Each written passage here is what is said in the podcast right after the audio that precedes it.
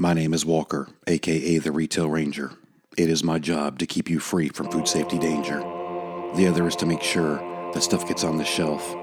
It's harder than it looks. I can't do it by myself.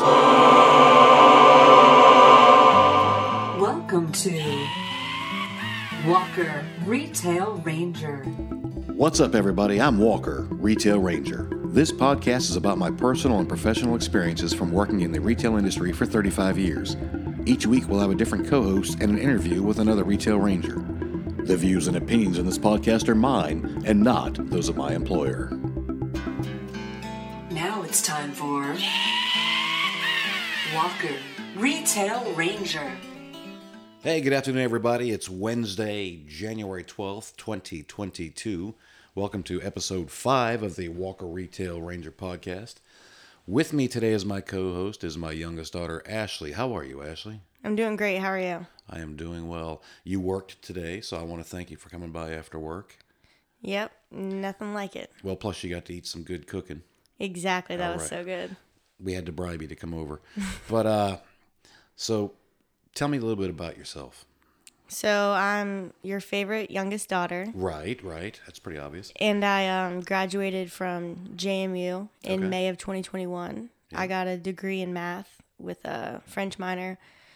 Still figuring out when I'm ever going to use that part. Je ne sais pas. All right, all right. And then I traveled a lot this summer, and then I decided, oh, let's get a job now. And now I work at a mortgage company okay. as a loan analyst, and then I also... a part-time job, I work at a restaurant as a server. So you have a full-time job and a part-time job as a server. Correct. Way to grind. That's right. Way to grind. So you have, obviously, some Retail Ranger blood in you. Right. Um, when you were sixteen, you got a job, but it wasn't grocery retail. It was... It was at a restaurant. Um, on my birthday, I applied. Yes. And... it was because I liked to eat there. Mm-hmm. Um, so I was like, let's just work here. So I applied there on my birthday, and then I got the job, obviously, and I hosted there for a while. Okay. So you started off as a host. Mm-hmm. And then what did you do from there? Um, as I was, like, working forty hours a week while going to high school, I was like, you know what? I wish I made a little bit more money, so... I was looking in the same restaurant, and I was like, oh, to-go hosts, they're making a little bit more than me, so let me try to do my best so I can get to do that job and make more money. Okay. So I did that for a little while, and then once I turned eighteen, I was hearing all the servers talk about, or it was actually a little bit before I turned eighteen, I was hearing everyone talk about how much money they were making serving. Yeah.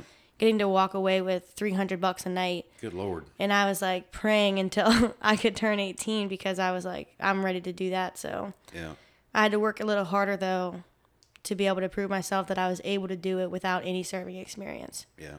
Well, how are you going to get serving experience if you don't get serving experience, right? So that, It's the that paradox. Under, oh, paradox. Yeah, that's that college word. So, and then I think it, at some point about six years ago, right? Or maybe what, you started in the grocery business too as a cashier. Yes. How long did you do that? I did that for like two and a half years. Yeah. Yeah. And I, you were working as the at the as and a server. Still working as a server, correct? Okay. Grind. All right, and then I believe you also moved over to the e-commerce side of the grocery business, where you got to customers would do orders online and you would shop them. Yes, I would just walk around and try to find all their stuff. How'd you like that? It was really fun. Um, I was trying to get the fastest numbers, and because it was like pretty busy and you're always shopping, it made time fly. So as opposed to when I was a cashier and I would just stand there all day and ring right. people up, which also was fun, but getting to walk around and move around and constantly like have to figure out, oh, we don't have this product. Let me message them real quick and try to make them happy. And right. instead of just going, oh, we don't have it. So that was fun. So what do you think is the motivation for you? Because you said something that was kind of intriguing. Um, you wanted to beat the numbers or, or be the fastest. Mm-hmm. What do you think causes that drive in you? Well, I definitely always want to, if I'm doing something, I don't want to just do it H A. I want to like Ooh. do it right and like succeed in what I'm doing and excel, actually, not just succeed. And then when you do stuff like that, it sets like a precedent for other people that are working there. Yeah. And then it makes the business grow in general, just because like, and why do I care, even though I'm not the manager or anything? But if I'm working there, I am like part of their brand in a way. And mm-hmm. I want everybody to be able to like perform the same way to make the whole business run better, because then everything's going to go smoother if everybody is doing their job correctly. Wow. And the other good point to that um, is the more that business grows, the better the sales are, the right. more hours become mm-hmm. available. And a lot of folks don't understand that, especially in the grocery business. Payroll or labor is one of our biggest expenses. So the, the cure-all for that is sales. The more sales you get, the more hours you get. And and that's that's one thing as a, as a store manager for me. Like if customers walk by a category that's out of stock right now because of the pandemic, like I'll, I'll go with canned cat food. the, the, good luck finding canned cat food, right? But people look at me sometimes like, well, why aren't you putting it out? And, and I would love to be able to say, hey, trust me. It, well, and, and sometimes I do, depending on the customer. If I know them, you know, I'll say, hey, seriously, I want to put them out because that's what gives my people hours. The more sales we get, the more hours I give to my folks. The more hours I give my folks, let's be real, the less work I got to do. I mean, th- that's what it really boils down to. But obviously, if folks don't have retail experience, or if they're not really paying attention, they don't understand why stuff is out of stock. I, I would like to think that ninety-nine point five percent of the folks that work in these stores, when they go to the back to try to find something for you, they're trying to find it for you. Um, I mean, I've heard goofball stories here and there, but hope that's not the case in my building. But so you're Generation Z, right? I'm Generation X. Mm-hmm. Um, we're gonna go a little history lesson here, and you can correct me because you're college educated and I'm I'm Common Sense McGee. So I remember the World War Two era, uh, Great Depression folks. They were called the Greatest Generation because they had gone through the Great Depression. They learned how to deal with stuff there. Um, plus, we were at war. Um, and then when they had kids, that generation was called the baby boomers, and that'd be like my parents, your grandparents. Um, and then after baby boomers was me, Generation X. I, I don't know, I can't remember why we're called Generation X, but then I think you said there is a generation... Generation Y. Y. That's what I say, Y. I mean, I was there. I had this covered. Um, and then... Where's the millennials? Where do they play in? Millennials are after Gen Y. After Y. And then your Generation Z. And I think you said there was some, it's kind of a new one. Yeah. People, like kids these days, are being called Zoomers. Okay. How does that come about? So it definitely plays off of the word boomers. Okay. So, and with the technology that we have this day, everybody's like on Zoom all the time because of COVID. So oh, it okay, kind of yeah. just fit yeah. Zoomers. So. Well, that kind of makes me nervous about what the next generation is going to be called. Oh, Lord. So what what do you think, if, if you were to go back to the time you worked in the grocery store, as a customer, what did you what did you feel was an important thing when you walked into the grocery store? Because you were technically a customer for a customer mm-hmm. when you're doing that shopping. What were you looking at as that customer's eyes? So... They obviously trusted me or other people who were doing the same job to shop for them. Mm-hmm.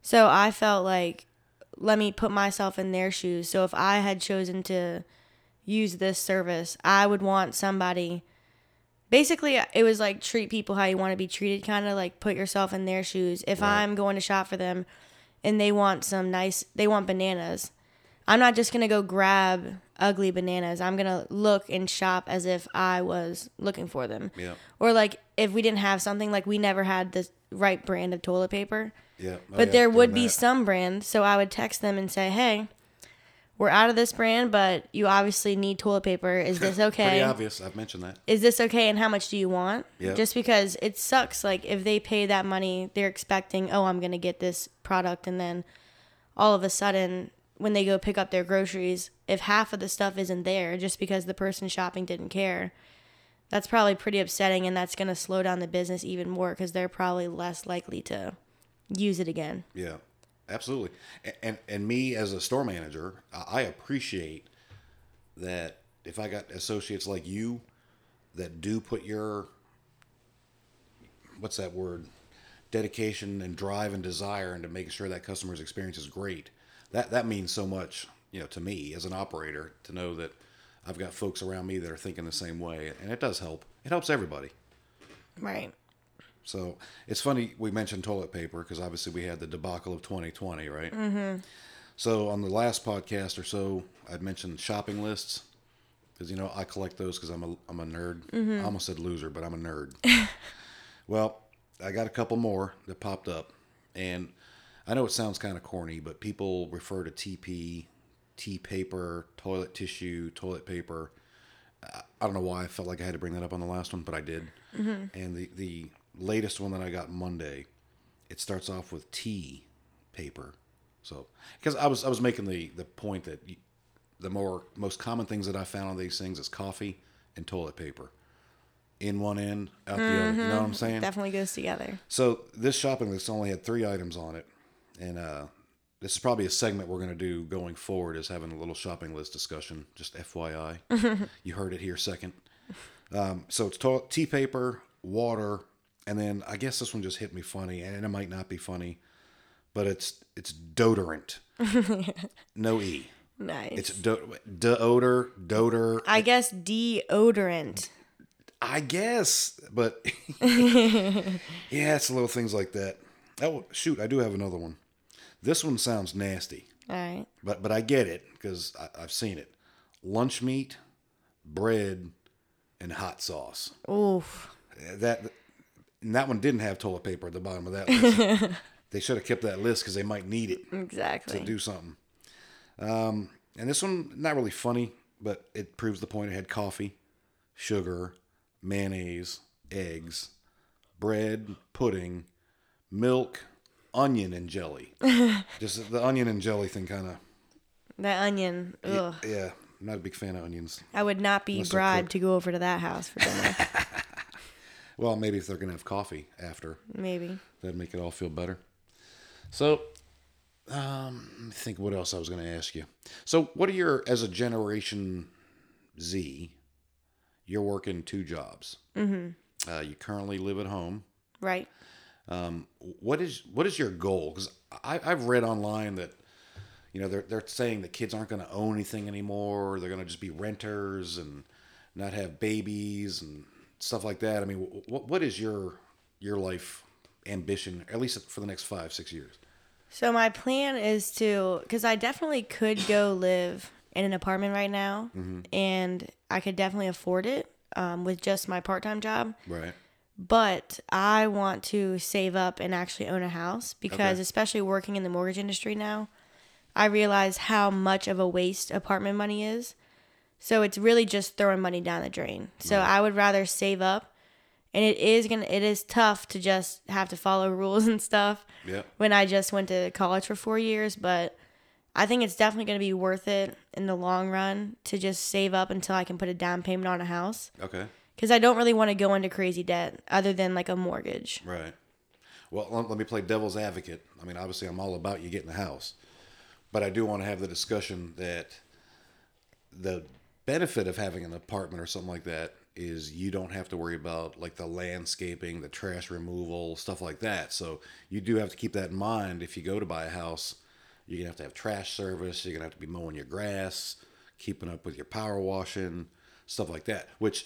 It can be done, but I'm just saying you, it might be harder to work two jobs. Yeah, that's true. I do think about that sometimes, just the idea of, I have thought about just going to an apartment because, one, most of the time like they have some kind of furniture in there. If I buy that's a house, true. I'm now not just buying the house, but I have to furnish the house. Right. Clean it. A yeah. lot of cleaning. Yeah. And like you said, the landscaping. I do not foresee myself... riding a lawnmower. So if I'm being honest, I don't think in the entire time that I've known you and your sister, I can't recall a time when either one of you helped mow my grass. I barely even like to rake. Okay. So that that's fair. So I'm, and, and I guess I just want to put that out there too, because there is there's a benefit obviously to having the apartment, but there's a cost to that too. Right. Because you're spending all this money and you're getting jack squat. Right. You know. But then again, it. At the same time, in a positive way towards the apartment, since I do have the part-time job, it's really not a waste of the money because I'm still making my full-time job pay. That's true. So it's kind of like that little bit of that twenty hours that I'm working on the side as a server, which makes pretty good tips. Right. Um, that could just pay for the apartment, and I can just, I have so much energy that it's almost like I can just forget that I did work. Right. And then live in the apartment. Yeah. Well, it's nice that you have options. Mm-hmm. I guess that's probably the, the best part of it all. So you are doing something that involves your college education, mm-hmm. which was math, which obviously you didn't get from my D N A. I don't know if I said that before, but it stings when I look at math. It just makes my nose start to bleed a little bit. But uh, I'm I'm really proud of you. I'm excited for what you're going to do in the future, and uh, hope to have you on the podcast quite a few more times because that was an absolute blast. Make sure Liz makes dinner. Yes, I guess that's the key. Not that you have to be bribed, but it doesn't hurt. It does not hurt. Let's be real. All right. You got anything else you want to say, or you good? Nope, I'm great. Got some quoja? Yeah. All right. Well, thank you for joining the uh, Retail Ranger podcast today. Thanks again to my beautiful co-host, Ashley, and we'll catch you on the flip side. Peace. Peace. Thank you for listening to us and letting us be ourselves. We appreciate what you do to get stuff on the shelves. Stay safe out there. Do what you can to avoid any danger. Have fun, work hard, and be a Retail Ranger.